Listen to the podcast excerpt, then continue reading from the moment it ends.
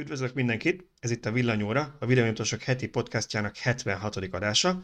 Beszélgető társaim továbbra is Antalóci Tibor és Szűcs Gábor, ahogy ezt már megszokhattátok. Tehát itt van Szöcske, és itt van a főszerkesztőnk Tibor is, én pedig Bíró Balázs vagyok. Üdvözlök mindenkit!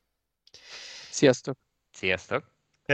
Ma egy kicsit különleges adásunk lesz, mert fogunk beszélni napelemekről, amiről néha beszélünk, de nem valószínűleg nem eleget, és mostanában volt egy-két cikkünk, ami nagyon népszerű lett ebben a témában, és összegyűjtöttem pár olyan írásunkat, ami kapcsán tudunk szerintem egy jó beszélgetést generálni.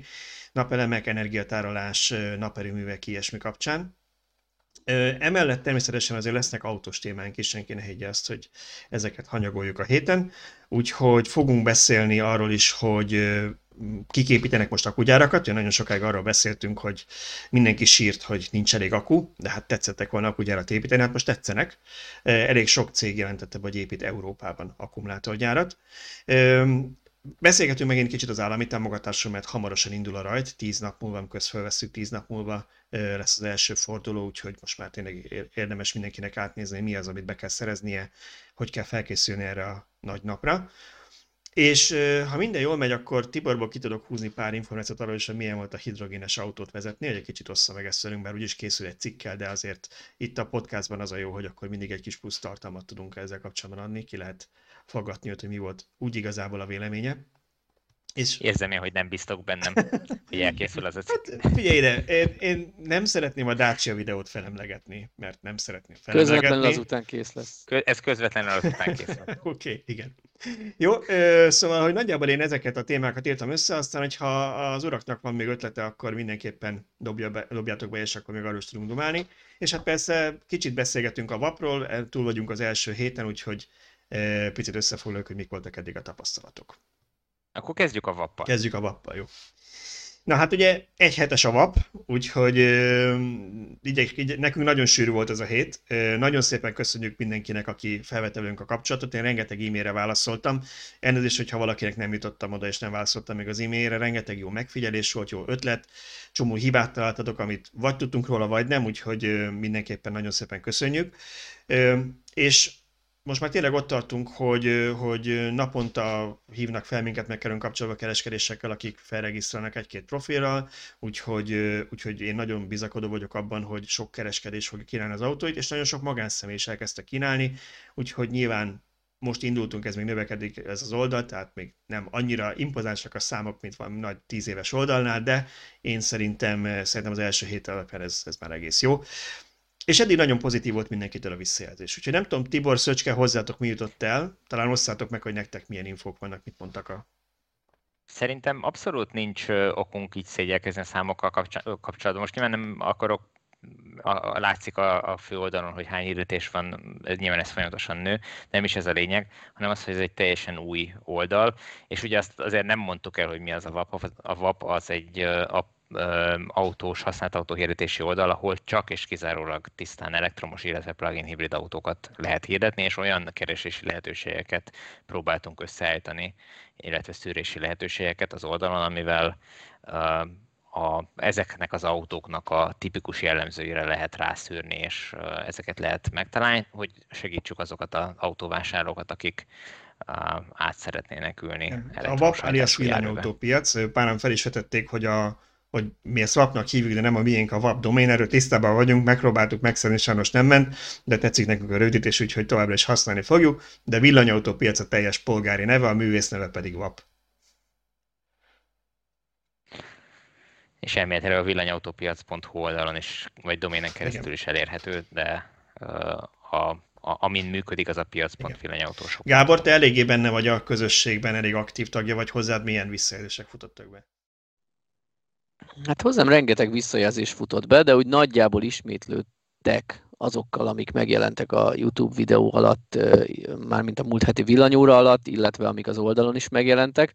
És én ezt azért értékelem nagyon pozitívumnak, hogy több ember ugyanazt mondta, hogy így viszonylag kevés hibát találtak, ezt én így úgy érzem. Mert ha, ha ugyanaz a, nem tudom, 5-6 dolog szúr szemet 20-30-50 embernek, akkor ott nincs több hiba, mert nyilván valakinek egy nyolcadik hiba is eszébe jutna, hogyha, ha, ha ilyet találna. És ezek, ezeket sorban, ahogy tudom, igyekeztek javítani, van, amit már sikerült, és van, ahol még a szapportra várunk Indiából, de remélhetőleg az is megoldódik minél hamarabb. Bob, Bob szokta leírni, de én nekem olyan érzésem, hogy Bob nem Pennsylvania-ban nőtt fel. De, de a lényeg az igen, tehát én is azt mondanám, hogy azért is mondtam, hogy elég sűrű volt ez a hetünk, mert egy kis háttérinfot eláruljuk már legyen izgalmasabb ez a műsor, ugye milyenek a, a sablonnak, amit megvásároltunk, és amit nagyon sokat dolgoztunk, hogy ez úgy nézzen ki, meg úgy működjön, hogy szeretnénk.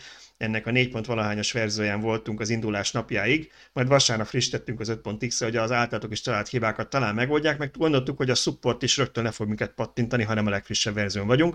És hát aki már dolgozott ilyen informatikai területen, az tudja, hogy ha van egy frissítés, akkor az megold a hibák 10%-át, és generál 90% vagy 90 új hibát. Úgyhogy vasárnap éjszakán meg még hétfőn is azzal telt, hogy az új hibákat próbáltam elhárítani, amiket a frissítés okozott. Úgyhogy elnézést előre is azoktól, akik, vagy utólag, akik használtak akkoriban az oldalt, és találtak egy pár furcsaságot, de igyekszünk, igyekszünk mindenen úrá lenni. Úgyhogy hát Reméljük, hogy ezeket szépen ki tudjuk simítani a következő hetekben, aztán a visszajelzések meg a tapasztalatok alapján ö, fogunk tudni egy következő szintre lépni. Én annyit, annyit azért elmondanék hogy az általános tapasztalatok kapcsán meg, amik hozzám befutottak kérdések, hogy hát ha ez így többeknek, akkor segítség. Egyik probléma, amit pára jeleztek, hogy ha fe, nagyon sok képet próbáltak egyszerre feltölteni, akkor malmozott az oldal, és nem mentek fel a képek. Elvég nem kéne gondnak lenni, 6 megabyte azt hiszem a limit, amit beállítottunk, és hivatalosan 2,5 van azt hiszem kírva, de 6-ig nem kéne elhasalnia. Én azért azt kérném, hogy aki volt, aki 10-12 képet próbált egyszerre feltölteni, először inkább próbálkozzanak két-három képpel, és utólag, hogyha az fölment, akkor lehet még a hirdetéshez föltölteni több képet, és akkor nem lesz probléma. Egyébként nem mindent nem egyszerre, igen, ez, ez lehet, segít, bár ugye tehát ez a, a szerver, amin ez fut, ez, ha jól tudom, nem Tibor hálószobájában egy kiszuperált PC, hanem ez egy rendes hosting cégnél egy nem, ez egy becsületes, ez egy becsületes vas, Igen. illetve hát egy virtuális Igen. vas, mert nem, nem fizikai gépről beszélünk, valahol a felhőben. És ugye azt tudni kell, hogy ugyanezen üzemel a villanyautósok.hu is, ahol ugye egy-egy cikkhez azért van, hogy száz képet töltünk föl, viszonylag nagy felbontásban, tehát alapvetően ezeket kell tudja kezelni.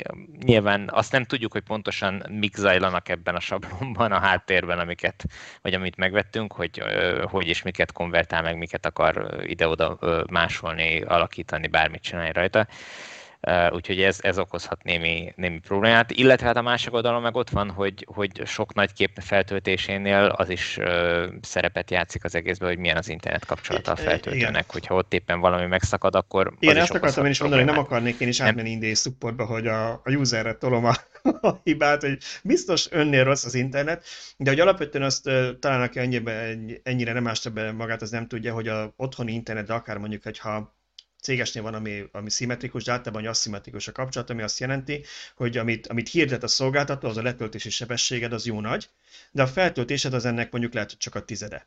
És, és hogyha nagyon sok nagy képet, nagy fájlt akartok egyszerre feltölteni, akkor az belefuthattok abba, hogy esetleg más okok miatt az a hálózat amúgy is terhet, és nem megy fel annyi egyszerre. Úgyhogy ezt javasolnánk, hogy próbál, ha, ha ilyennel találkoztak, akkor próbáljátok meg először egy-két képet feltölteni, aztán jött a többi.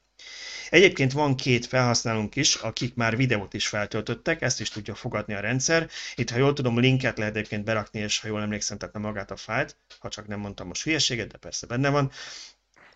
Én is, én, én Igen, is úgy tudom, hogy viszont, viszont ennél is az, hogy ha valaki nem tölt fel egyáltalán képet, akkor nem mutatja a videót se. Egy képnek fönt kell lenni, mert a, a, az autó fő fényképén jelenik meg ez a logó, amire lehet kattintani a, a videóra, tehát nyugodtan lehet videót föltölteni, tök jó. Van, aki csinált egy marha jó bemutatót a saját Ionikjáról, úgyhogy nagyon köszönjük mindenkinek, aki ezzel színesíti a kínálatot, csak tegyetek fel fotót is hozzá, mert akkor jelenik meg.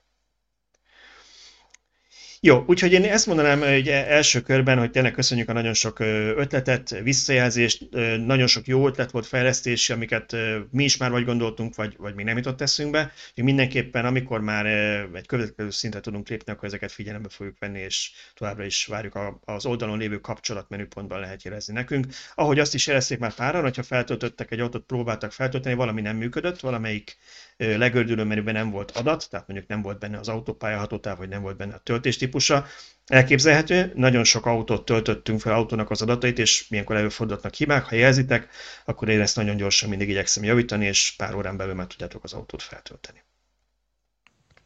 Ugye ez egy használt autó oldalnak indult alapvetően, de uh, nagyon úgy tűnik, hogy ide fel fognak kerülni a, a kereskedéseknek a kínálatai is. Tehát nagyon sok kereskedés uh, a szalonok, akik új autókkal foglalkoznak és érdeklődik, tehát hogy akár szalonautók, akár teljesen új autók is, is megjelenhetnek, úgyhogy érdemes mindenképpen körülnézni, már csak a most zajló, vagy hamarosan induló pályázat miatt is. Igen, a kereskedőink valóban most már egyre több kereskedés, nem? Berakni a kereskedők képeket, mert berakok a kereskedésekről képeket, akkor hogyha, hogyha, hogyha végeztünk a felvétellel, mert ez persze megint nem, nem tudja, hogy ne, Szerintem nem bonyolítjuk nem most. Hogy... Igen, szóval nagyon sok kereskedés is felrakta a hirdetéseit, és vannak, akik kifejezetten az a villanyatos pályázat kapcsán most elég jó kínálattal rendelkeznek, úgyhogy azokat szerintem érdemes böngészni, aki, aki még nem pályázott, vagy most, ugye most fog majd pályázni júniusban, és még nem döntötte, hogy melyik autót rendeli meg, mert hogy és akkor ugye kicsit megkeverem a sorrendet, mert át tudjuk kötni. mert hogy ugye, ami június 14-én indul villanyos pályázatnak az első köre, ott már úgy kell pályáznotok, hogy már van egy autóra leadott rendelésetek, és erről van papírosotok, mert ezzel lehet majd mostantól pályázni. Komment? Így van, és mi, mi újság itt a, mi a helyzet a Teslával? Adnak ők papír alapú megrendelést? Azt kell vinni, vagy egy e-mailt fel lehet majd tölteni, vagy hogy lesz e-mail, e-mailben küldik, úgyhogy e-mailben kapsz egy PDF-ben gyakorlatilag egy számlát, egy digitális számlát, igen, azt szerintem azt lehet föltölteni. Már ha addig beregisztrálnak, nem... ugye? ez a, addig sikerül. Ja, hogy ez még nem történt hát, meg, figyelj, már pedig negyed, lehet egy napja negyed, Negyedike van, én még én nem, megmondom, hogy nem néztem meg, hogy felkerültek a minisztériumnál a regisztrált kereskedők listájába, de hát ugye június 1-től volt lehetősége minden cégnek, aki, aki még eddig nem volt regisztrálva, regisztrálni. Úgyhogy van, három napjuk volt. Én nagyon bízom az állami igazgatásban, de azt nem hiszem, hogy három nap alatt már át is fut minden, és hogy is rakják. Nem is, nem is biztos, hogy automatikusan kerülnek ide fel, tehát lehet, hogy majd csak a induláskor az addig regisztrált kereskedéseket felviszik kézzel. Igen, szinte biztos. Minden esetre nem lesz abból probléma, akkor megnyugtathatunk minden Tesla iránt érdeklődőt, hogy mondjuk angol nyelvű kommunikáció van a Tesla megrendelésnél, és ezzel mondjuk nem kompatibilis az IFKA, vagy ilyen problémákra nem számít, problémákra nem számíthatunk. A magyar nyelvű a kommunikáció, nem a Tesla? Nem? Szerintem a számla magyar nyelvű volt, én ezt most megmondom őszintén. Mm, akkor biztosan el fogják fogadni. Nem, nem nézegettem. Igen, aki, aki nek ez nem jelent problémát, ugye tőlem is volt, hogy megkérdezik, hogy milyen nyelvű a Windows a gépen, hát nem tudom őszintén szólva, igen, mert igen. észre se veszem, hogy milyen nyelven kommunikál velem, ez egy kicsit ilyen kérdés, hogy baj, rendeltem egy Teslát, és milyen nyelven nem tudom. Ugye a weboldal az magyar nyelvű, ne, megnézem, szerintem a számlának magyarnak kell, biztos van erre van szóval igen, magyar nyelvű a számla, úgyhogy, uh, ja. Úgyhogy nem lesz ebből konfliktus. Uh, Nyilván ez, a számla, azért a Teslát hoztam hát, fel itt. Hunglis a számla, mert a Delivery and Registration Fee, ez így angolul van rajta, de, de áfa, meg ilyenek, ezek mind szép magyar szavak, meg a címük, meg ilyesmi, hogy ezzel nincsen probléma, igen. Nyilván a többi kereskedésnél ez a probléma nem merülhet fel, azért hoztam fel itt speciálisan a Teslát, nem azért, hogy bármit is a Teslára éreznénk ki. Nem vagyunk Tesla bérenc oldal, ugye? Hát lehetnénk, Sajnos csak fizessenek érte. érte. Igen, ezt akartam mondani, hogy csak fizessenek. Ahányszor megkaptuk, annyi, annyi ezért, ezért negyed dollárosom lenne, már a lényeg tehát, hogy mindenki figyeljen oda arra, hogy élő megrendeléssel kell elindulni a, az IFKA, nem tudom, regisztráció pályázat benyújtásánál, úgyhogy érdemes minél előbb ellátogatni a kereskedésbe és kiválasztani az autót és szerződést kötni.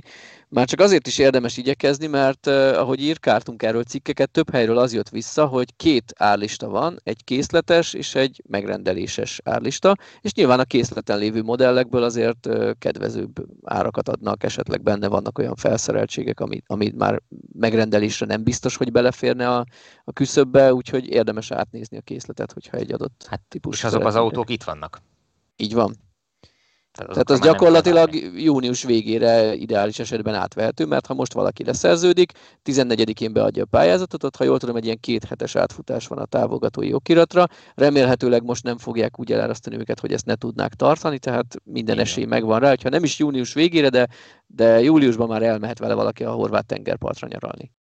Papír alatt. Igen, igen. és ez azért a, a korábbi a, kor, a korábbi pályázatoknál ez azért nem hát ugye, volt jellemző, hogy, hogy igen, meg szerintem tavaly, már nem is tudom, hogy mennyire volt az előkészítve, vagy mennyire tudtak róla a kereskedések, én emlékszem pár, párat azért meglepetésként, amikor kiírták a pályázatot, és volt, ahol nem rendeltek meg fel mennyiségű autót, úgyhogy én, volt egy kereskedés, amikor én is vadáztam, és nekem azt mondták, pedig tényleg én egy héten belül beszéltem velük, hogy ö, nagyjából egy év, mire tudnak autót szállítani nekem.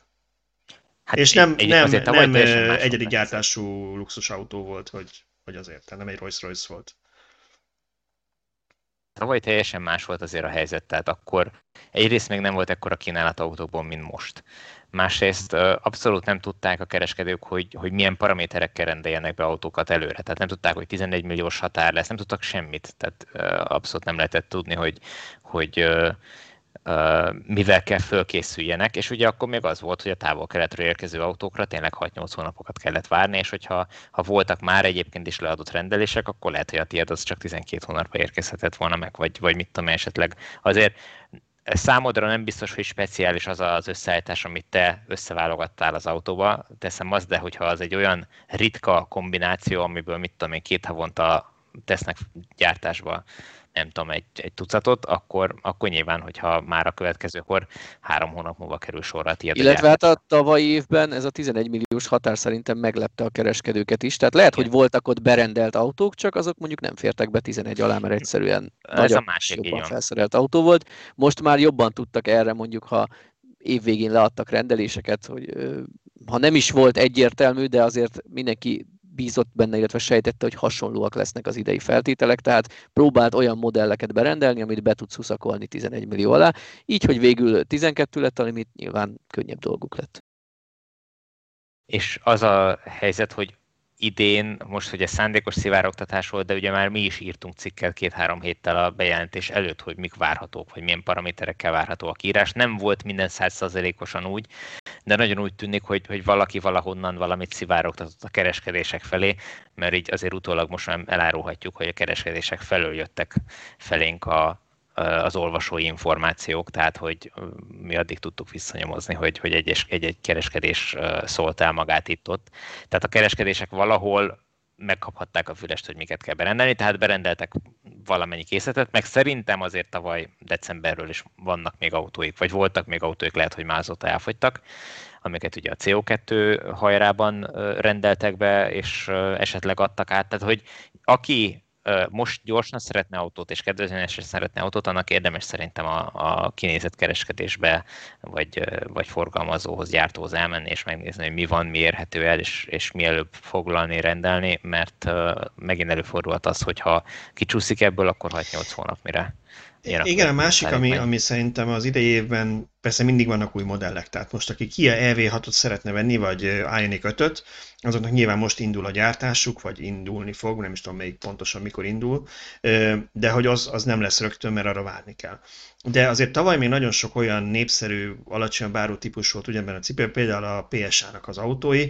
Azt tudom, hogy a, ugye én már azt mondtam, hogy 2008-ban nagyon erősen gondolkodtam, meg még 208 is elvittem, és őnek is az volt, hogy hát már ugye megy, azt hiszem a Spanyolországban gyártják, ha jól emlékszem, az volt, és hogy hát talán még beleférek az első körbe, amit kapnak, de még nem biztos, lehet, hogy csak a következő körbe, és akkor nem három, hanem lehet, hogy kicsit több hónap.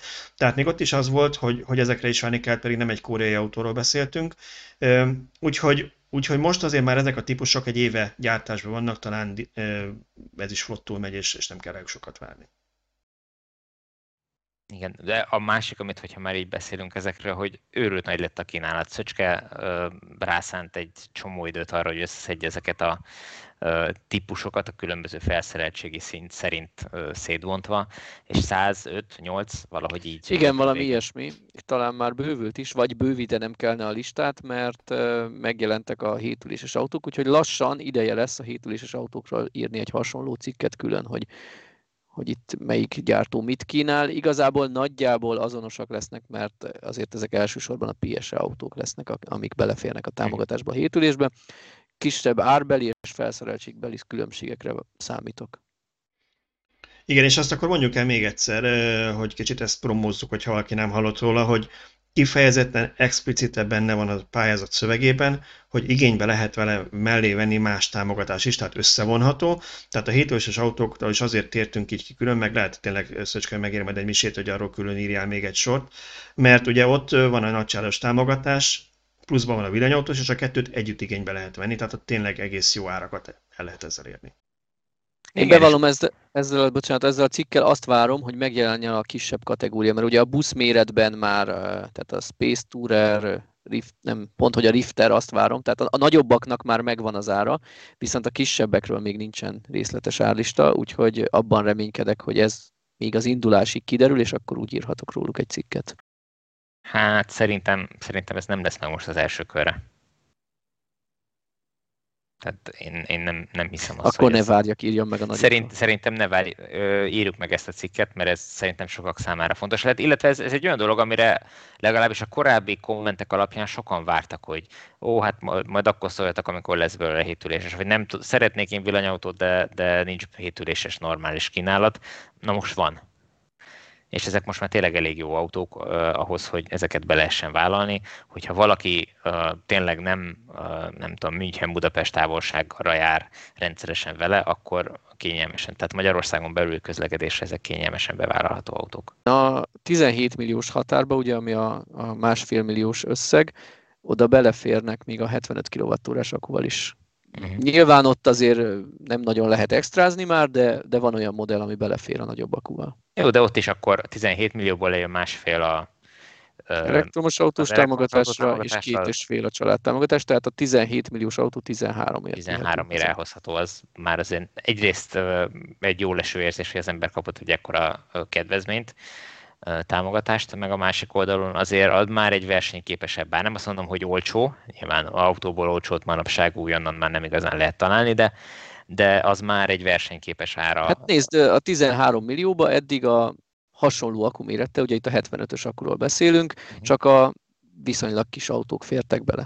És, Sőt, és azért ne, az is inkább csak a támogatással és, volt. És ne felejtsük el, hogy minél nagyobb egy autó, nem csak hogy a súlya több, de valószínűleg a légállása is, tehát ezeknél még fontosabb lehet, hogy nagyobb akkuméretet válasszunk, mert mert ugye valószínű, sőt, hát borítékolható, hogy kevesebbet fognak elmenni ugyanakkor aksival, mint egy kisebb autó. Úgyhogy még aki úgy is gondolkodik, hogy neki alapvetően elég mondjuk egy 50-es akkumulátor egy autóba, vagy akár a 39-es a koreaiaknál, az, hogyha ilyen nagyobb autót vesz, akkor valószínűleg érdemes megfontolnia, vagy hát megnézni, hogy érdemes ebben nagyobb aksit választani hozzá.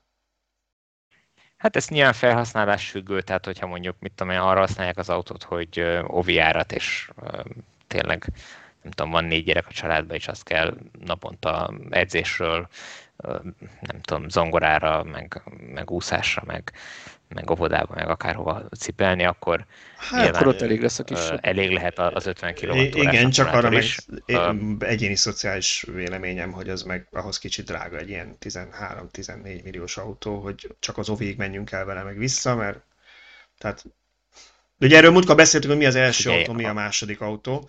Szöcske vetette ezt fel ezt a témát. Figyelj, erre Szerintem, hogy ha, valaki, ha valakinek van ott a családban mondjuk egy, lehet, hogy nagyobb, de mit tudom én, 10 éves autója, meg vesz egy új autót 14 millióra, akkor a 14 milliós új autót fogja első autónak tekinteni. És azzal próbálna mindenhova menni. Ez lehet, ez lehet, de most ilyenkor gondolja arra is, amikor ugyanezt az OVI járatot a 30 meg 40 milliós SUV-val oldják meg dízellel. Nyilván, nyilván de drága, drága, de nem csak arra használják. Tehát azt mondom, hogy ha valaki csak arra használja, ahhoz lehet, hogy de ezeket jellemzően arra használják, tehát mert a anyukának vesznek egy ilyet, azt csak erre használják, és amikor elmegy a család nyaralni, akkor apukának a másik ugyanilyen... Vagy egy egyen nagyobb eset. Vagy egy egyen nagyobb SUV. Párka nélkül mondjuk 5-ös, 7-es és hasonlók. Tök mindegy, hogy ezt sok, sok márka kínálatában vannak ilyen Persze, az 5-ös, 7-es az nem, nem volt nem is, ez a, nem is ez a lényeg, hanem, hanem az, hogy, hogy nem, nem minden családban probléma ez, hogy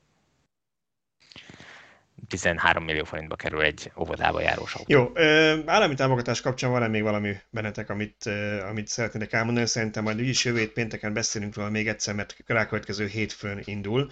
Én azért azt mondanám csak egy zárólag, hogy, hogy mindenki vegye a fáradtságot és töltse le a legfrissebb szövegét a pályázatnak, és olvassa el, hogy pontosan tudja, hogy mikkel kell készülnie, milyen dokumentumokkal kell rendelkeznie, ne, ne aznap reggel derüljön ez ki számára. Annyi, hogy ha hallgatóink között vannak olyanok, akik pályáznak, bízunk benne, hogy sokan pályáztok, akkor írjátok meg, hogy mire pályáztok. Illetve tehát milyen autót fogtok venni, és mi, vagy esetleg vettetek már meg. Idén is csinálunk kérdőívet, tavaly ez nagyon sikeres volt, rengetegen kitöltötték a pályázat Csináljunk, napját. jó ötlet. Akkor, akkor felrakunk, belinkelünk majd egy ilyen kérdőívet, és akkor azt kitöltve uh, tudjátok jelezni, hogy, hogy uh, mit rendeltetek, vagy mit fogtok megrendelni és akkor csinálunk ebből egy összesítést. Jó, ugyanúgy, Balázs majd elvágja a linket a videóra, úgyhogy nem probléma. Úgy van. Na, Lépjünk akkor tovább, lépjünk okay. is tovább. Na. Szerintem promózzuk akkor a Promozzuk? Jó, okay. YouTube csatornát. Jó, um, nem tudom ki, ez is egy jó kérdés, hogy ki az, aki, aki inkább a YouTube-ot részesít és ki az, aki a podcast felvételeken hallgat minket, úgyhogy ez nem lesz mindenkinek releváns így, mert aki YouTube-on néz minket, az tisztában van, hogy van YouTube csatornánk. De azért elmondom, hogy van ugye a fő YouTube csatornánk, és van a YouTube-on a Villanatosok extra csatornánk is. Ezekre különböző tartalmakat igyekszünk feltölteni, többek között ezt a podcastot és meg különböző autoteszteket. Hamarosan megjelenik a Dacia Spring videónk. Én nem akartam megint bedobni, de, de, de lehet, hogy lesz egy ilyen videó is, tehát hogy ez majd, majd kiderül. E, igen, és akkor emellett még mi van? Még van még ilyen különböző podcast lejátszók, amikben a, aki éppen rádióként szereti ezt hallgatni, az ott találja meg ezt a podcastot. Emellett persze van Facebook csoportunk, a videóintosok tippek hogy van, villanatos tippekes kérdések, ugye? Ez a pontos neve. Facebook csoport. Így van. Emellett mi van? Még van Twitter, Instagram, és van a villanyautó piac, tehát a piac.villanyautósok.hu, úgyhogy gyakorlatilag nagyon sok feleten tudtok követni minket, illetve különböző ajánlatok között böngészni. Jó. Oké. Okay. E, emellett még, ja, rendezvények, akkor, akkor Szöcske, tudom, múltkor beszéltünk róla, de mi a legközelebbi villanyatos rendezvény? Szerintem a Szöget Szöcske irányította péntekre múlt héten az emberek. Elküldtem, elküldtem több százezer embert, aki minket követ péntekre, az abdai találkozó időpontját egyszerűen rosszul mondtam be fejből. Tehát most kérek elnézést hozzá. mindenkitől, aki, aki pénteken ott fog toporogni és keresi a, a találkozó résztvevőit, hát verje fel a sátrat és aludjon ott egyet, mert másnap jönnek, ugyanis június 26-án lesz Györtől néhány kilométerre Abdán egy hatalmas villanyautós találkozó, szuper rendezvények, lehet hozni a családod, gyerekeknek, ugrálóvár, arcfestés, fagyi és hasonlókra lehet számítani. Lesz színpad, ahol mindenféle vicces előadások, beszélgetések, stb. fordulhat elő. Még én sem tudom pontosan, hogy mik lesznek, de biztos, hogy jó lesz. És nagyon jól fogjuk érezni magunkat, ahogy az előző években is, úgyhogy gyertek minél többen abdára. A későbbi találkozókról meg szerintem majd beszélünk később, amikor aktuálissá válnak az fontos, hogy lesznek kipróbálható autók is abdán, tehát lesznek olyan kereskedések, akik hoznak ki autókat, illetve az már szerintem abdán hagyomány, hogy teszlások is elviszik egy-egy körre az autósokat. Most ezt így az ő, ő nevükben nem merem megígérni, de, de nagyon de szinte biztosan lesz lesznek. Ilyen. Tavaly érkezett egy ilyen felajánlás egy Teslástól, és még néhányan csatlakoztak hozzá, illetve még úgy tudom, hogy Audi e is volt egy hasonló, hogy hogy egyszerűen ott Abda és nem tudom, talán Győr Supercharger között ingáztak, vagy valami ilyesmi, és ott ki lehetett próbálni. Hivatalosan utasként, de hallottam olyan plegykát, hogy valaki vezetett is Teslát, de hát ez nyilván mindig a két adott ember megegyezésé múlik. Itt nem a saját autómat kínálom fel, úgyhogy én semmit se kínálok fel.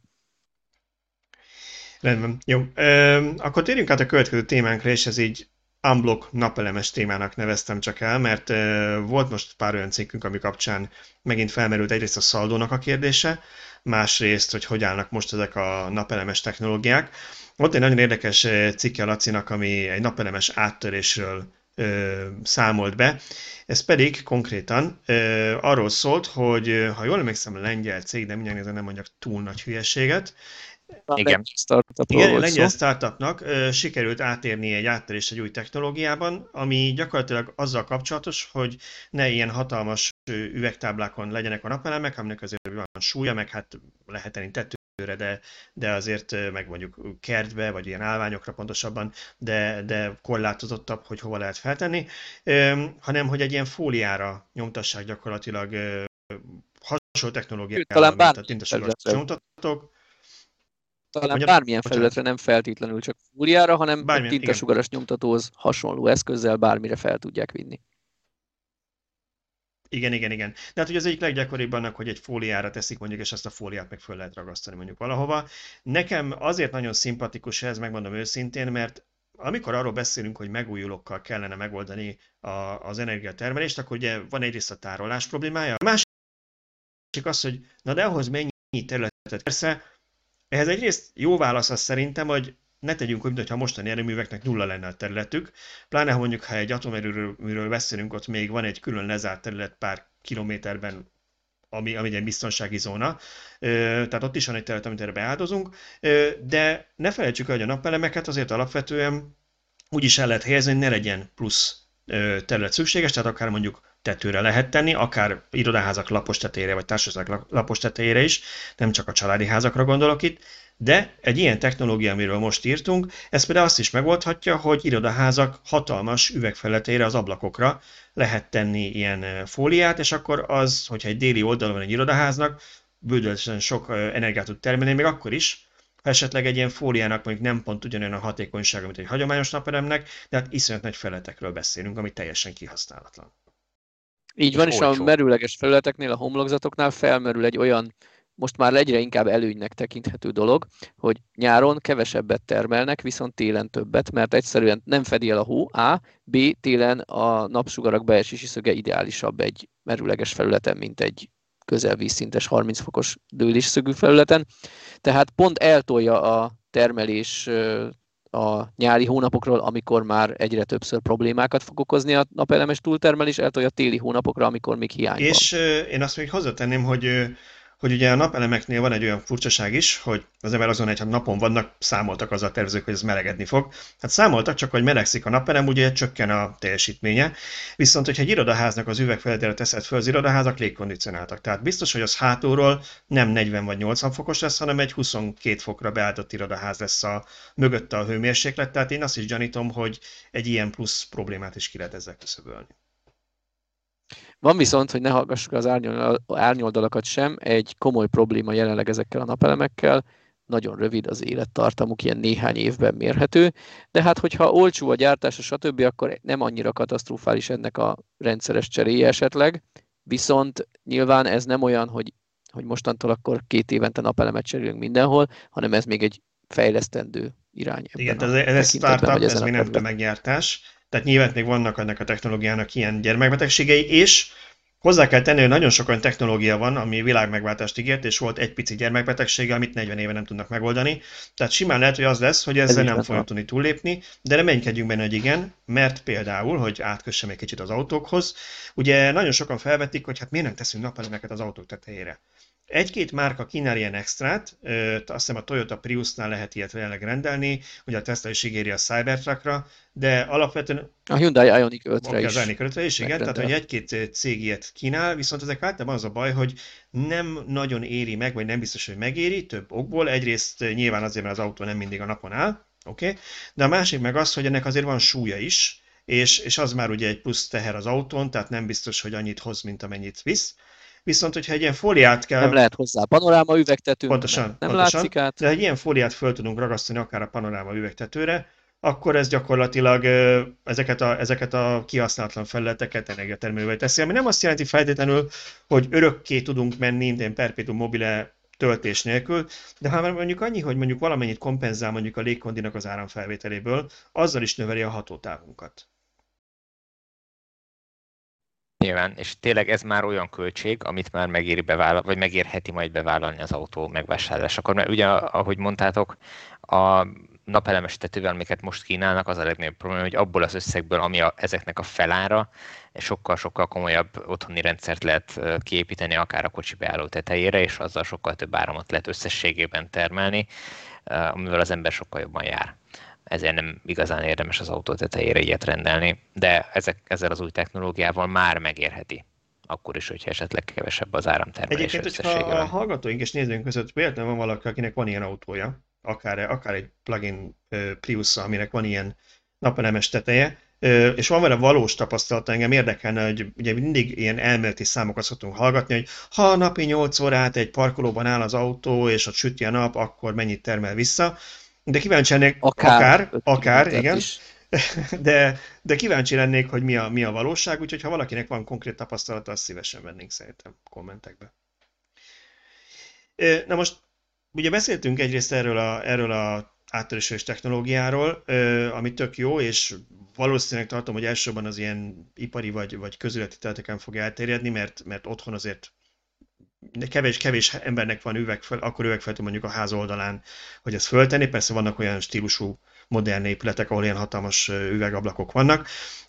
De viszont otthon akinek napeleme van, annak van egy, van egy másik problémája, ez pedig a szaldó, illetve a szaldó megszűnése. Úgyhogy szerintem erről egy kicsit beszélgessünk, mert ez, ez mindig egy ilyen félig szürke terület, amit nem mindenki követ teljesen. Csomóan attól félnek, hogy akkor neki már most meglévő napelemes rendszerről egyszerűen eltűnik a szaldó. Egyáltalán mi ez a szaldó, úgyhogy szerintem ezt kicsit tegyük rendbe, és akkor beszéljünk arról, ami, ami kapcsán most született cikk. Úgyhogy átadom hát sok, sok dolgot vetettél föl egy mondatban. Hát először is tisztázzuk, hogy jelenleg ugye szaldós elszámolásban vannak a napelemes rendszerek Magyarországon, ami kvázi egy állami támogatásként felfogható, úgyhogy gyakorlatilag ingyenes akkumulátort kapunk a szolgáltatótól, bármikor is termel a napelemünk, mi ugyanazt az energiát visszakérhetjük akkor, amikor nem termel, tehát a nappali termelést este, éjszaka, a nyári túltermelést pedig téli hónapokban igénybe vehetjük. Ez így, ez így baromi jó és tényleg nagyon kedvező nekünk, mert nem kell akut ö, vásárolnunk, hanem egyszerűen évente egyszer leolvassák a villanyórát, aminek van egy fogyasztott és egy visszatermelt regisztere, a kettőt kivonják egymásból, ha többet fogyasztottunk, mint termeltünk, akkor mi fizetjük a különbséget, ha többet termeltünk, akkor kiszámlázhatjuk, illetve kérhetjük a kifizetését, ugye ez itt több mindentől függ, hogy magánszemély, vállalkozás, stb. kinek a nevén van az ingatlan. A lényeg az, hogy hogy körülbelül ilyen 15 forintos összeget kaphatunk a túltermelésért. Na most ez volt az, hogy ez a 15 forintos összeg, ez túl kevés ahhoz, hogy az emberek tömegesen a saját igényüknél nagyobb napelemes rendszereket tervezzenek, tehát mindenki igyekezett úgy belőni a napelemes rendszert, esetleg egy kis tartalékkal, hogy körülbelül fedezze és nagyjából nullára jöjjön ki. Ezen fog változtatni a bruttó elszámolási rendszer, amitől most mindenki fél. Részben joggal, nekem a legnagyobb problémám az vele, hogy még mindig nem, nem ismerjük a számokat. Tehát fogalmunk sincs, ugye először is röviden, a bruttó elszámolás az arról fog szólni, hogy nem évente egyszer olvassák le, hanem kvázi folyamatos elszámolás lesz, nem kilovattúra alapon, hanem forint alapon fogunk elszámolni. Ha nekem mondjuk délután kettőkor ezerrel termel a napelemem, de én nem vagyok otthon, mert elmentünk dolgozni iskolába, stb. a család, akkor ezért a visszatermelésért fogok kapni x forintot, majd amikor este hatkor hazaérünk, és mondjuk tél van és már besötétedett, tehát már nulla a termelés, ekkor fogyasztunk, akkor ezt pedig y forintért meg fogjuk vásárolni. Na most a legnagyobb probléma, hogy x-ről és y-ról fogalmunk sincs. Igen, nagyjából... Nyilván a többség abból indul ki, hogy ez hasonló lesz a jelenlegi árakhoz, ami nem annyira jó, de ez egyáltalán nem biztos. Tehát, tehát valójában lehet, hogy ennél, ennél lényegesebb, jobbak, lényegesen jobbak lesznek a feltételek, csak egyelőre nem ismerjük. Annyit azért Szöcske szerintem akkor ezzel kapcsolatban mondjunk el, hogy a jelenlegi rendszer azért olyan szempontból logikusan épül fel, és ezért indulnak szerintem ebből ki sokan, de igazadon nem tudjuk a szabályokat, és azért már ideje lenne így június eleje felé ezt azért tudni, de hogy, hogy ugye abból indul ki, hogy amikor mi azt mondjuk, hogy mennyi most az áram, 38 forint körül, 37-8 forint, ennyi, igen, ennyire veszük, hogy ki hol ugye minden, mindenki ezt ugye szeret ennyit fizet az áramért, de ugye ez nem az áramdíja. Tehát ebbe benne van magának az elektromos áramnak is díja, meg benne van az is, hogy én használom az elektromos áram hálózatot az országban, azzal, hogy eljut hozzám az áram, és hogyha valaki azt gondolja, hogy ez csak egy ilyen technikai hülyeség, hogy miért szerepel ez külön tételként a számlánkon, nos, ez igazából azért van így, mert Magyarországon is szó volt róla, hogy mint Európában máshol, nálunk is versenyhelyzet legyen az elektromos árampiacon, tehát magyarul én mondhassam azt, hogy én az elműtől vagy az EON-tól szeretném venni mondjuk az áramot, mert nálam ő adja kedvezőbben, és akkor nyilván az, ebben, ebben szerepet játszik már, hogy oké, okay, ők az áramot adják, de van mondjuk egy hálózati díj is, tehát ezért lett ez annól szétbontva a számlákon, aztán Magyarország addig kéregette folyamatosan ezt a, a elhalasztását ennek a bevezetésre az EU-tól, hogy ne kelljen versenyhelyzetet teremtenünk, nem tudom ez kinek jó, de a lényeg az, hogy ez nem valósult meg, de hogy technikailag ezért látjuk ezt több, a számlán ezt a több tételt. Na most ebből indulunk ki, amikor azt mondjuk, hogy valószínűleg itt az áramnak a nettó árát tudom én visszakapni, és ez jóval kevesebb, mint amit én egyébként áram per kilovattóra díjban fizetek. Ez az a 15 forint körül, amiről beszéltél. Így van, így van, és ráadásul évről évre változik, mozdul el az arány, hogy egyre növekszik a rendszer használati díj, és csökken az áramára a, ebben a 37-8 forintos árban, tehát ugye az fix, mert ez egy nem tudom, politikai döntés alapján meghozott érték, hogy ennyi legyen, és ezen belül tud játszani a két fél, aki gyakorlatilag szolgáltat. Viszont ez a bruttó elszámolás lehetővé teszi majd azt a jövőben, ami nekem régi veszőparipám, hogy, hogy legyen piaci alapú árazás, és folyamatosan a nap során változon az ára az áramnak, és akkor én tudom eldönteni azt, hogy egy adott pillanatban visszatöltöm a hálózatba az áramot, mert megéri nekem eladni a hálózatba, vagy pedig veszek akkumulátort, és inkább az adott pillanatban, mivel annyira alacsony az áram ára, inkább az akkumulátorból eltárolom, és én felhasználom később, vagy én az akkumulátorból értékesítem a hálózat felé, hogyha következik egy olyan időpillanat, amikor megéri eladni. Így van, egyrészt a fogyasztókat, másrészt a tárolást azt tudjuk majd ehhez igazítani, akár magánszemély Egyébként ez is. külföldön pár helyen annyira extrém módon tud történni, hogy van, ahol már az is megéri, vagy megérheti, hogyha én nem napelemből, hanem ezt a hálózatból, mondjuk éjszaka, amikor olcsó az állam, akkor az akkumulátoromat föltöltöm, mert akkor annyival olcsóbb, és akkor napközben én majd azt fogom elhasználni, amikor egyébként drágább az áram. Ez csak egyfajta kiszervezés, tehát hogy nem a áramszolgáltató vagy a rendszerirányító vásárol hanem lehetőséget biztosít a lakosság számára, hogy ő oldja meg ezeket a termelési, fogyasztási egyenetlenségeknek a kiegyensúlyozását gyakorlatilag. És ezt nyilván ehhez anyagilag ösztönözni kell. Én úgy gondolom, hogy a bruttó elszámolás el fogja hozni majd azt, hogy a lassacskán elkezdenek megjelenni a lakossági akkumulátoros egységek is. Nyilván kaphatók már ilyenek jelenleg is, csak még borsos az áruk. Ráadásul Magyarországon kedvező a, ez a 37-8 forintos áramdíj, tehát az Unióban az egyik legjobb, nem is tudom, hogy van-e, van-e tőlünk jobb, mert ilyen 10 és 30 cent között ingadozik nagyjából az Unió legtöbb országában a, az elektromos áramnak a teljes fizetendő tarifája, ugye itt nem szétbontva, hogy ezt, ebből mit kap az erőmű és mit kap a, a rendszerirányítás, stb. Tehát nálunk olcsó. Na most az akkuár az nagyjából ugyanannyi egy németnek, aki a, a 100 forintos áramállal kalkulál, mint nekünk, akik a harmadával kalkulálunk, tehát nyilván neki egy akkumulátor megtérülés ideje harmada lesz körülbelül. Viszont a bruttó elszámolásról ugye még, még a, ami, ami kapcsán felhoztad, hogy most mindenki aggódik, hogy akkor igen, most igen, ezt akartam július bruttó elszámolás van. Hát igenis, meg nem is, erre is ugye ez a válasz, ugyanis azt kerül bruttó elszámolásba július 1-től, aki bármilyen állami támogatással telepíti a napelemes rendszerét. Ugye jelenleg fut ez a szintén családtámogatás, hogy legalább egy gyermekes családok 50%-os támogatást vehetnek igénybe mindenféle lakásfelújításra, többek közt napelemes rendszer telepítésre. Ez nem fut ki most, továbbra is igénybe lehet venni, de ugye ez január 1-től elindult, és volt egy fél éves türelmi időszak, amikor egyszerre lehetett valaki szaldós, és féláron vásárolta gyakorlatilag a napelemes rendszerét. Na ez szűnik meg most. Továbbra azt hiszem, hogy 2022 végéig van meghirdetve ez a program, addig még továbbra nem is 23 lesz... végéig? Hát most ezt meg nem mondom. Én azt hiszem, hogy 23 vége.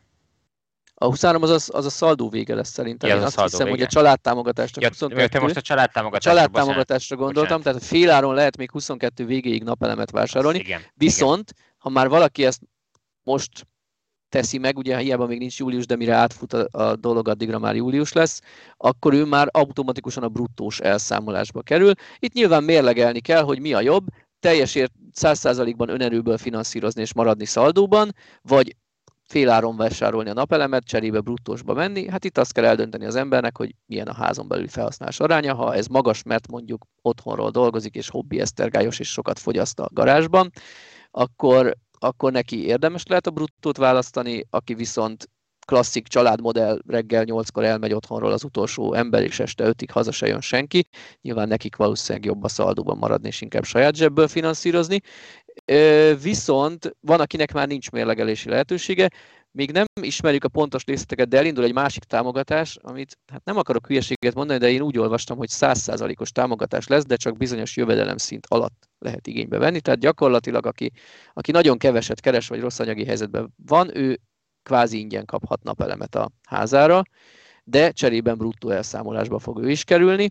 Illetve van egy másik dátum, amire Tibor utalt, 2023. december 31 a szaldó teljes kivezetése, Onnantól, tehát 24. január 1-től mindenki csak bruttó elszámolásba kerülhet, akkor is a saját zsebből veszi a napelemes rendszerét. Ez a friss csatlakozás.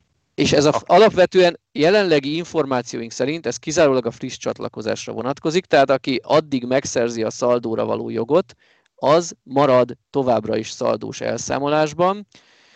Hát ez az, ami úgy megint nincsen elég egyértelműen meghatározva, mert hivatalosan én úgy értelmezem, hogy addig, amíg nem történik bármilyen szerződésmódosítás. Tehát ha például én veszek a házamra egy napelemes rendszert, szaldóban maradok, de eladom a házat, akkor a vevő már az én értelmezésem szerint új szerződést fog kötni az áramszolgáltatóval, tehát hiába vette meg az én házam napelemmel együtt, ő már bruttó elszámolásra fog szerződést kötni.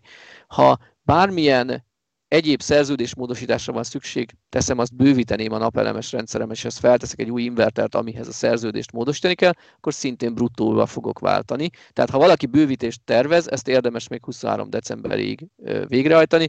Én azt tippelem, hogy 23 második felében ugyanolyan dömping lesz a napelemes cégeknél, mint most jelenleg van, tehát, tehát időben lépjen, aki ilyet tervez, mert, mert akkor újra, újra jön majd a káosz, hogy nem bírják kielégíteni az igényeket. Na és hát ugye ez az, amivel el lehet játszani, hogy, hogy nem tudjuk előre, hogy mi fog szerződés módosításnak számítani. Például egy öröklésnél tulajdonosváltás, akkor az szaldós lesz, vagy bruttós. Ezekről nincsen egyelőre információnk, ezt mert ez azért még két év múlva kerül napirendre, tehát addig még azért remélhetőleg kitisztulnak ezek a részletek.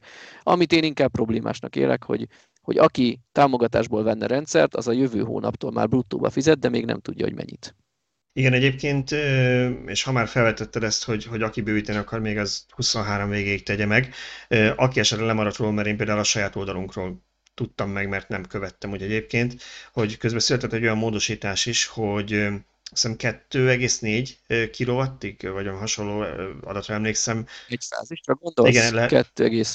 2,5 kW-ig lehet egy fázisra invertert rakni, tehát aki ennél nagyobb teljesítményű inverterre szeretne bővíteni a jövőben, mint például nekem ugye 4, 4 kw az inverterem, és én már gondolkoztam, hogy elég lesz az nem, nem kellett volna ötös, az már csak akkor teheti meg, hogyha három fázisra is bővíti a, a háztartását, aminek azért van még pluszköltsége. Nem is kevés. Hát meg macera. Tehát az, hogy újra kell kábelezni a, az oszlopról bejövő kábelt, vagy újra, újat kell húzni, az, azért az nem egyszerű. Ja, úgyhogy, úgyhogy van itt még pár bizonytalanság, meg szerintem nem biztos, hogy mindenkinek annyira tiszták ezek a, ezek a feltételek. Én szerintem be fogom tenni itt a, itt a podcastnak a leírásába az ebben a témában született cikkeinket, amik, amik nem csak a, a héten, hanem amik például itt a, a, ez a bővítés kapcsán is felmerültek, mert aztán már pár hetes vagy egy hónapos cikkünk, de nem árt, hogyha össze, összeszedjük egy csokorba, és akit az érdekel, az Vannak megtalálja. korábbi cikkeink, amiben a bruttó szaldós elszámolásnak a részleteit is leírtuk, tehát ha valakinek így nem volt tiszta, hogy beszélgettünk róla, akkor ajánlom, hogy keresse meg a cikkünket, mert ott igyekeztünk alaposan, részletesen leírni. Jó, egyébként a podcast leírásába berakom őket, úgyhogy ott könnyen meg lehet találni. Jó, és akkor napelemek, akkor még, még egy napelemes hírünk volt, amiről egy picit akartam beszélni, Napelem Park. Azt olvastam a villanyautósokon, és hát, hogyha itt olvastam, akkor nyilván az úgy is van, hogy ekkora naperőmű még nem épült a környéken, hogy csütörtökön, ez, ez ugye... Múlt hét csütörtök. Ez múlt hét csütörtökön, általában Kaposváron egy 100 megawatt teljesítményű naperőmű, amit közép-kelet-európában a legnagyobb. Úgyhogy ez azért tartottam érdekes, érdekesnek, hogyha valaki már látott ilyen, ilyen hőtérképhez hasonló térképet, ami azt mutatja, hogy mennyi a napsütéses órák száma Európában, akkor azt látja, hogy Magyarország déli részében egyenletes, tehát van egy ilyen kis kitüremkedés, gyakorlatilag annyi, mint, mint a mediterrán országokban. Tehát itt van egy jó nagy kiakrázatlan kapacitás szerintem, és én mindenképpen nagyon pozitívnak tartom, hogy erre a területre valaki, mert szerintem, ha jól megszem, pont ez a Pécs környéke volt, ahol, ahol benyúlik egy ilyen kis kis foltban egy, egy ilyen nagyobb nagyobb napsütéses órák, nagyobb a napsütéses órák száma, mint mondjuk Budapesten, tehát sötétebb a szín azokon a térképeken, tehát oda valaki települ egy naperőművet, annak tök jó kihasználtsága lesz, és gyakorlatilag teljesen megújuló energiát tudunk vele termelni. Így és elhangzott, illetve szerepel a cikkben a projektnek a bekerülési költsége, és ez a Magyarország, sőt Közép-Európa legnagyobb napelemes rendszerének a bekerülési költsége köszönő viszonyban van, például a Mátrai erőművel, erőmű által tavaly termelt veszteséggel. Magyarul, amivel azt mondod, hogy amivel ki kellett pótolni, hogy működőképes maradjon idén is a Mátrai erőmű, abból, abból lehetett volna építeni még egy, egy ilyen ennél erőművet. nagyobbat. Ennél nagyobbat. Aha. Még szerencsé, hogy nem egy ilyet építettünk. Sokkal volt a... De az igen, nem Igen, meg télen, tudjuk. De télen igen, mert télen azért a naperőmű is termel, de igen, éjszaka nem. De most csak egy pillanatra láttam ma reggel, hogy Szöcske, amit te bedobtál szerkesztőségi chatbe, az a lignit nélküli áramtermelés, Bizony. ez mi volt? Ez az, hogy ma év másféltől körülbelül lignit nélkül működik az ország. Nem tervezettem, hogy lekapcsoltuk a Mátra erőművet, hanem... Ezért merül a notebooknak az akkumulátora? Elképzelhető, lassan vége a podcastnak, mert, mert Nincs áram nem működik. Nem, tehát valamelyik blokja tervezetten le van állítva, valamelyikbe kimaradás történt. A lényeg az, hogy, hogy hát nyilván ezt pótolni kellett, tehát valami gázturbinátot beröffentettek, hogy, hogy az igényeket kielégítsék, de olyan érdekes helyzetbe került Magyarország részben műszaki hiba miatt, tehát ennek ne tapsoljunk, mert nyilván egy műszaki hibának sosem örül az ember, viszont érdekesség, hogy, hogy teljesen leállt, a, eltűnt az energiamixből a lignit alapú energiatermelés. Nem tudom, nem nézem napra készen, hogy visszatérte már, visszaállítottak-e már, de délelőtt nem volt benne lignit. lignit. De lényeg az, hogy működik enélkül is a magyarországi áram ellátás, tehát nem sötétült el az ország, még annak ellenére se, hogy nagy valószínűséggel most, ahogy így kinézek az ablakon, Kaposváron meg pont rángatják a, a naperőművel a, a hálózatot, és challenge hogy mikor fog összeomlani. Egyik oldalon ugye elveszik, másik oldalon hol kisüt, hol leborul. Igen, ehhez, ehhez kellene akkor akkumulátoros, például akkumulátoros energiátároló, vagy bármi más energiátároló, és de nézd meg, az anélkül is eh, milyen jól elboldogulunk, miközben egy darab igen, ugye, a, a, a, igen, jó, van, van, van, van nyilván a hálózatnak egy, egy ilyen kiegyenlítő hatása, tehát bizonyos ö, ilyen ingadozásokat elbír, mert, mert nem arról van szó, hogy csak a szomszédunk tudja átvenni tőlünk ezt a mondjuk plusz megtermelt áramot, hanem vagy csak Kaposváron tudják elhasználni, hanem nyilván az ország más területén ezt tényleg fel tudják használni, és, és természetesen, hogy arról van szó, nagyon nagy a túltermelés a megújulóból, akkor vissza lehet venni kicsit mondjuk a fosszilis erőműveket, de hát ehhez már az energetikai szakemberek értenek, hogy melyiknél rentábilis ez, és melyiknél annyira egyszerű, hogy lejjebb tekerek egy potmétert, és melyiknél az, hogy három napig fel kell rá készülni, hogy lejjebb álljunk, mert mondjuk azt tudom, hát hogy az atomerőművet nem tudják azt... egyik óráról a másikra lekapcsolni, ha jól tudom. Bár a közelmúltban volt olyan, hogy tervezetten vissza volt véve Paks, mert az időjárás jelentés azt jelezte, hogy uh-huh. nagyon-nagyon csúcson pörögni a, a napelemek. Nem is ezt akartam mondani, hanem például megoldhatják ezt a kiegyensúlyozást esetleg egy olyan módszerrel, hogy Kaposváron vizet bontanak, és a hidrogén tartálykocsiba töltve elszállítják Budapestre, ahol ahol betöltik. betöltik, nem autóba, hanem mondjuk az elektromos hálózatba egy üzemanyagcellával, de akár autóba is. De van, van egy ennél jobb hírünk is. A Skoda jelentette be, hogy új életet kapnak náluk is az elektromos autóból kibontott, vagy ott, ott a használatra már nem alkalmas akkumulátorok, és további 15 évig működhetnek fix energiatárolóként. Először a cikket olvasva én így elbizonytalanodtam, hogy most akkor 15 év az a teljes élettartama autóként, de aztán több kommentelő rávilágított, hogy úgy nem jönnek ki a számok, tehát ezt úgy kell számolni, hogy mondjuk durván 100-tól 70 os állapotig működnek autóban, és amikor 70%-ot elérik, akkor már kiszerelik őket az autóból, bekerülnek egy fix energiatárolóba, ahol még további 15 évet kapnak. Hát most, hogy meddig, mennyi időre elég az, hogy 100-tól 70-re csökkenjen, erről megoszlanak a vélemények.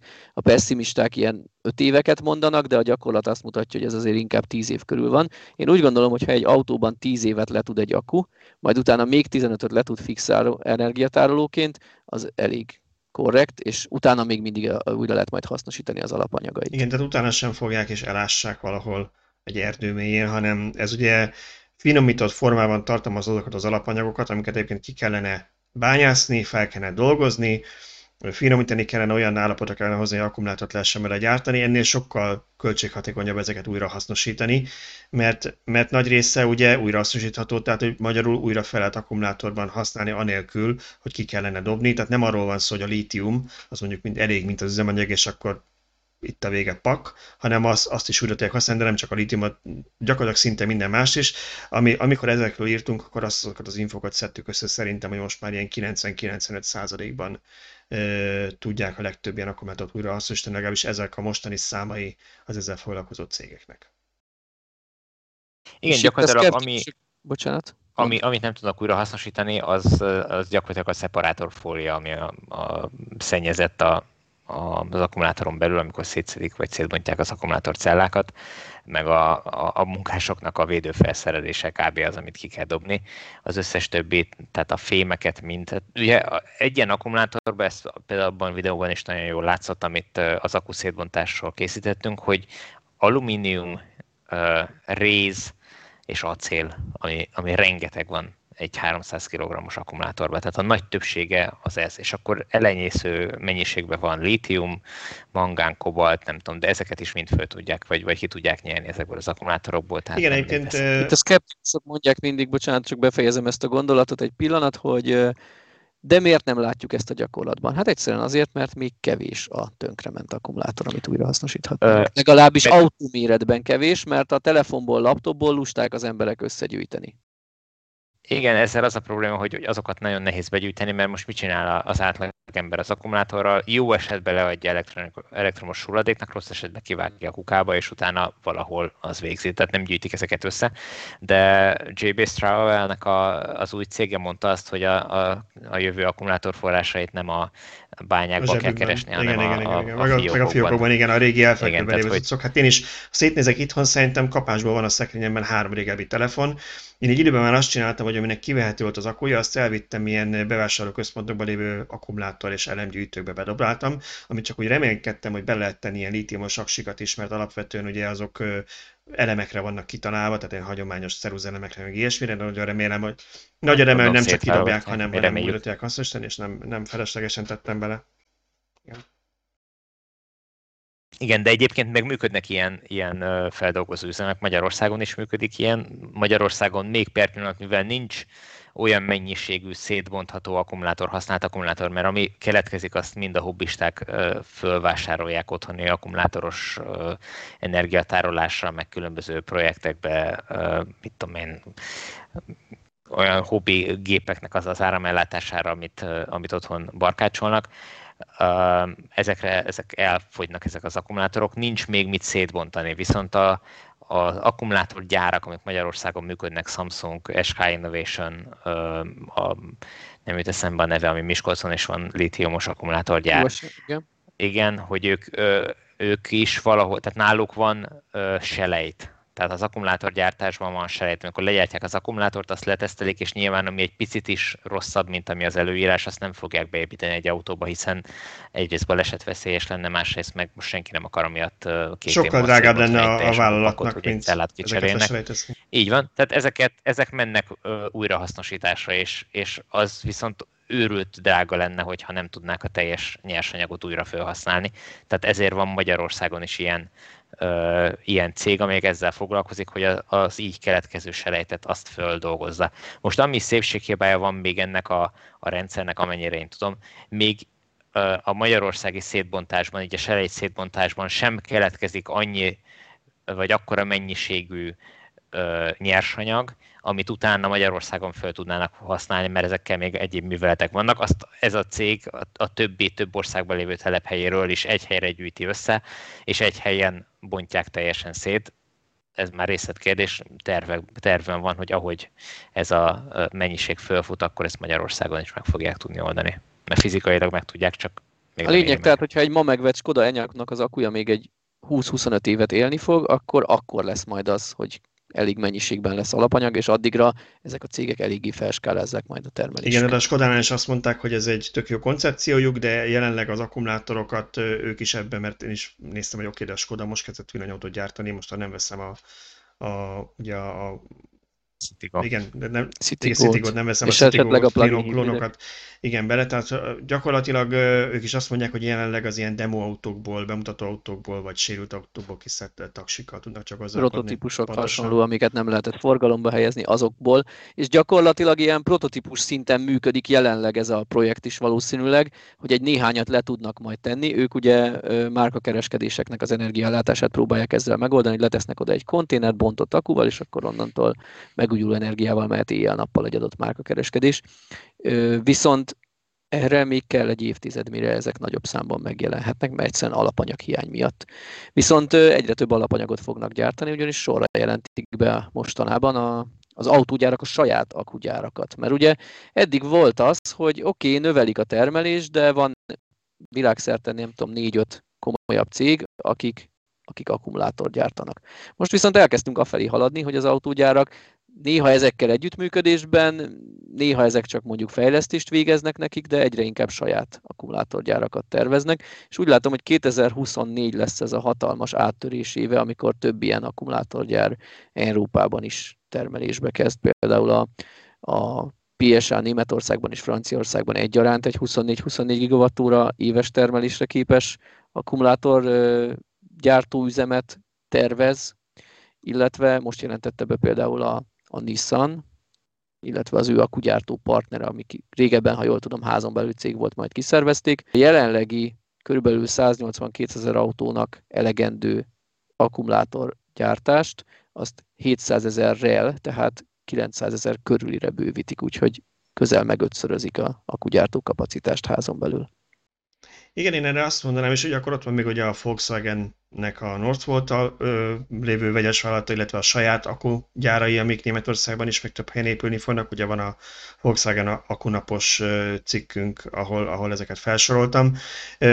És persze a Tesla-nak is ott van a, a Berlinben épülő akkugyára. Most a héten volt hír egyébként, csak annyira részletinfo volt, hogy nem írtam róla külön, de benyújtották most az enge- végleges engedélykérelmeket, tehát most uh, már hivatalos, hogy akugyárat is akarnak építeni. Egyébként már folyik az alapozás a csarnoknak, ugye mindig ilyen előzetes engedélyekkel dolgoznak, uh, de, de ott is lesz perlimentő akugyár, szóval nagyon sokan építenek, és én azt mondom erre, hogy valamilyen szinten eljött az igazság pillanata.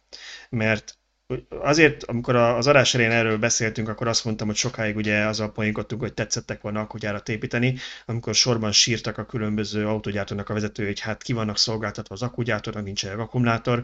Ez egy borítékolható dolog volt. Tehát ezt, aki tud számolni mondjuk, nem tudom én, ezres, ezerig el tud számolni, azt összeadta, hogy hány gigawattóra akkumulátor kapacitásán szükség ennyi autóhoz, és látta, hogy mennyivel van kevesebb.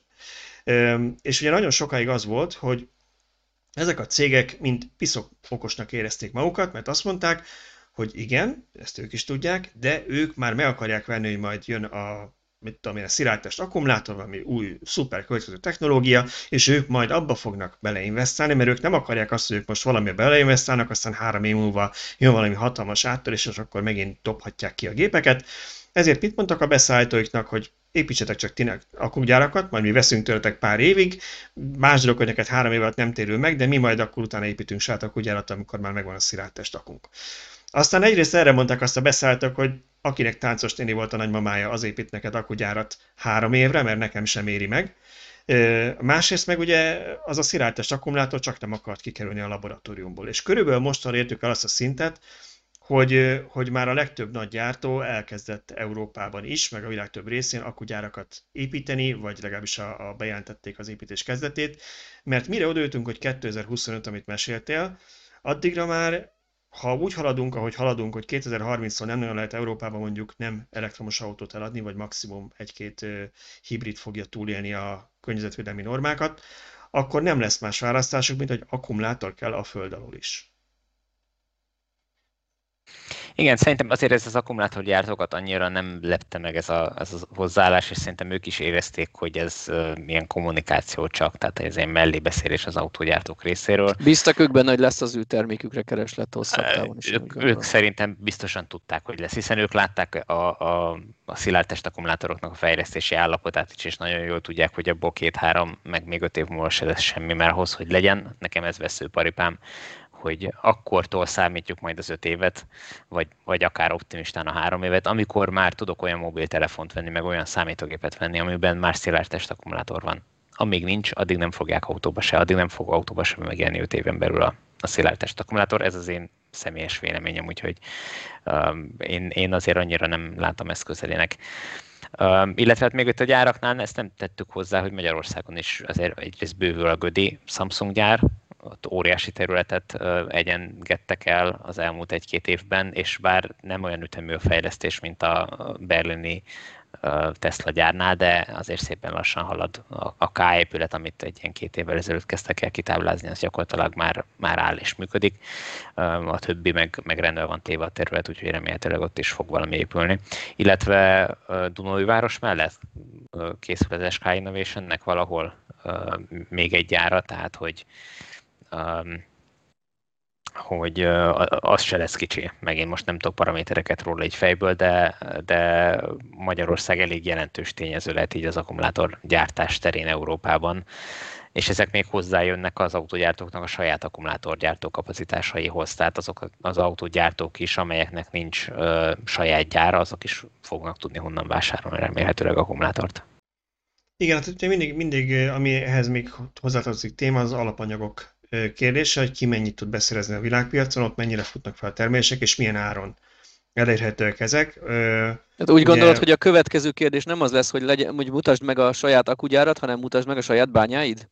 Hát igen, ugye, ugye ez megint az a kérdés, hogy mennyire akarnak ezek a cégek, azt, azt szokták meg, hogy beszereznek mindent, mennyire akarnak belemenni abba, hogy őnekik legyenek bányáik. Ugye ismerjük az egyik iskola, az a tesla hogy ők nagyon, nagyon nem mindent, ilyenkor meg szoktuk kapni, hogy hát akkor a Tesla minden, nem minden gyárt házon belül, de nagyon sok mindent. Tehát ők már konkrétan, a, ugye van lítium kitermelési nem is tudom, hogy szabadalmat vettek, vagy valami kis céget vettek meg a kezbe. Tehát lényeg az, hogy ők készülnek arra, hogy ilyen kiszáradt sóstónál ilyen felszíni fejtéssel lítiumot fognak Amerikában bányászni, meg egyébként szintén olyan ilyen kis mínuszos hírek voltak, hogy nagyon nem terheltem el az olvasóinkat, de azt hiszem Indonéziába írtak alá egy szerződést, hogy nikkelt fognak ott vásárolni, jó nagy most épp a héten volt hír, hogy Ausztráliából fognak valami több milliárd dollár értékű, megint csak ott Ausztráliában is állítanak elő nagyon sok mindent az aksikhoz.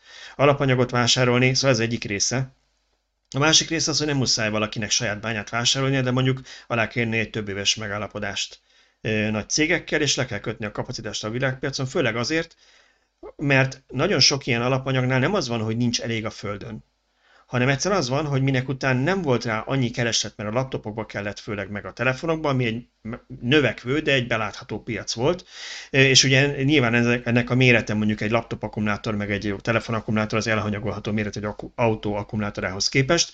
Most nagyságrendire kéne növelni a termelést, és ezek a cégek is akkor fognak beletenni ebbe pénzt, és keresni, feltárni helyeket, meg mondjuk ezeket fenntartható és környezetbarát módon termelni, és nem, nem tudom én közben tönkretenni a környezetet, hogy ezek az autógyárak is ezt vállalni tudják majd a, a promóciós brosúrájukban, és ne az legyen, hogy a Greenpeace azért tüntet a székház előtt, mert tönkrevágtak valami erdőt azzal, hogy ott nem tudom én berezet bányáztak, vagy mit tudom én mit.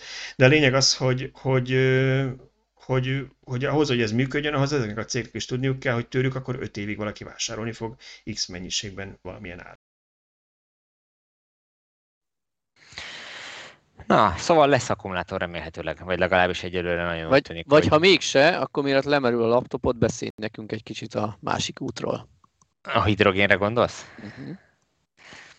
Uh, igen, a, itt a szerkesztőségi chatban a másik nagy téma a héten a hidrogén volt, mert gyakorlatilag lépten nyomon ez, vagy ebbe bukkantunk be bele. Um, a, a legfontosabb esemény az az volt, hogy a, a Hyundai-nak járt most a héten itt egy autója, a Nexo, ebből egy példány, ami ugye végre föltölthető volt Magyarországon is, tehát azért tudták most elhozni, bemutatni az újságíróknak, hogy, mert, mert megoldott most már nem, a, nem Bécsben van a legközelebbi töltő, hanem itt Budapesten az Illatos úton is létezik egy, egy hidrogénkút, ami nek a legnagyobb érdekessége, hogy ugye ez egy, nem egy nyilvános állomás, tehát a Hyundai-nak is komoly köröket kellett ahhoz lefutnia, hogy be tudjon jutni, és föl tudja tölteni azt az egy autót, hogy az újságírók tudjanak menni fejenként körülbelül, mint 20 kilométert az autóval. A, a Nexoról fog készülni egy cikk, rögtön a Dacia teszt után, és a, de annyit elárulhatok így előre, hogy, hogy egy, tulajdonképpen egy nagyon jó villanyautóról beszélhetünk és ami, ami nekem így, így leesett, tudom, óriási nagy felfedezés, ezt, ezt nyilván mindenki már rájött, de hogy tulajdonképpen ez egy hibrid autó már megint. Tehát egy elektromos hajtású autó, amibe eh, beszereltek egy, egy hidrogénnel működő generátort, ami, ami áramot fejleszt ahhoz, hogy, hogy ugye tudjuk használni ezt az elektromos hajtást. Hogy ez jó vagy nem jó, nyilván erről nekünk eh, azért sokan már tudják, hogy megvan a, a magunk véleménye.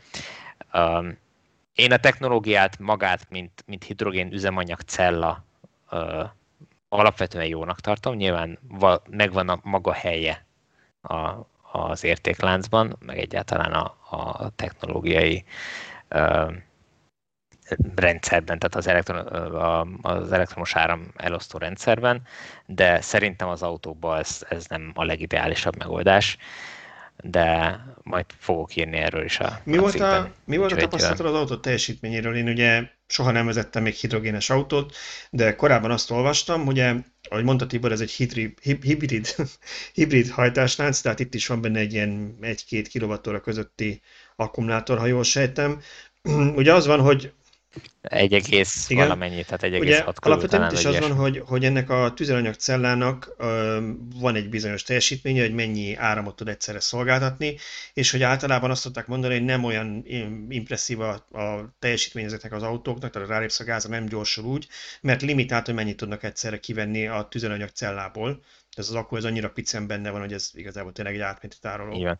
Ez most úgy néz ki, úgy néz ki, hogy 95 kW teljesítményt tud leadni maximálisan ez a Az üzemanyagcella. régi, régi Ezt tudja pénzemben mennyi? Lóerőben?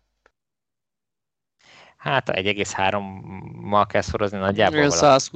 120-30 között. Igen, tehát hogy, és akkor ehhez jön még ö, 40 kW teljesítmény az akkumulátorból, annyit lehet maximum kivenni, de a motor az, hogyha jól néztem a specifikációt, az csak 120 kW-os, tehát hogy, hogy ennyivel tud gyorsulni. Na most érzésre ez úgy néz ki egy gyorsulás a Nexóval, hogy rálépsz a gázpedára, akkor nem ugrik meg úgy, mint a legtöbb villanyautó. Egy kicsit olyan gondolkodós, Mint egy kicsit- automata kicsit váltós fölfutós, mondjuk benzines? én azt mondom, hogy olyasmi így első érzésre, mint, a, mint az Ionic. Tehát az is olyan, hogy, hogy nem, hogy mondjam, nem tépi le a fejed a gyorsulása az Ionicnak. Tehát én, én kicsit ahhoz hasonlítanám. A, a Konának már egy kicsit jobb gyorsulása van, tehát a 64-es Kona az már egy kicsit erősebb. Um, és um, uh, de utána, hogyha már beindul, akkor ugyanúgy, mint az Ionic, szépen gyorsul. Um, úgyhogy ott érezhető ez a, ez a teljesítmény, um, hogy mondjam, deficit, ami, amit uh, van ebben az autóban. És hát uh, nyilván villanyautóból átülve, pláne úgy, hogy az ember már jó néhányszor vezetett Teslát, úgy azt mondja, hogy, hogy uh, na, ez, uh, ez, ez hogy mondjam, nem, nem, nem az igazi, de sima hagyományos autóból kipróbálva szerintem ez azért bőven jó. Jó, ö, akkor ennyit a Nexorról előzetesen, Viszont aztán majd megírod a tesztet, vagy a, nem teszt, nem teszt volt, volt vele egy, egy órád, vagy mennyi az autóval, nem is tudom mennyi időd volt az autóval. Hát nagyjából egy ilyen 30-35 Jó? percet Szóval, szóval vezetni, a, a úgyhogy rövid bemutatót megírod róla. sokan voltunk rá, úgyhogy tovább Még fejlesztem. annyit árulj el nekünk, hogy mi az a remek akciós ár, amiért egy Nexót meg lehetne venni most Magyarországon, úgy nagyságrendileg. Én úgy tudom, hogy ősszel indul majd a, a forgalmazása, és olyan 28 millió forint lesz a, a, az ára, de az egy már nagyon szépen felszerelt autó, tehát hogyha ha 30 milláért megéri egy, egy ilyen nagy SUV jól felszerelve szépen, akkor szerintem ez nem kiemelkedően magas ár. Egyetlen megkötés van, hogy, hogy Magyarországon egyelőre egy nem nyilvános kúton lehet csak tölteni. A legközelebbi nyilvános kutat azt az autó is Bécsben ismerte. Jó, hát akkor ennyit most a Nexorról, aztán majd ö, Tibor megírja még a gondolatait, hogy összerendezte. Ö, És szerintem is értünk a mai témák végére, ha csak nem marad bennetek valami, amit mindenképpen meg akartok osztani a hallgatókkal. Egy százalék marad bennem. Jó, akkor megköszönöm mindenkinek a figyelmet, mielőtt Tibor eltűnik az ételben és lemerül a laptopja. Köszönöm az uraknak is, hogy itt voltak, és találkozunk mindenkivel újra egy jövő héten. Sziasztok! Sziasztok!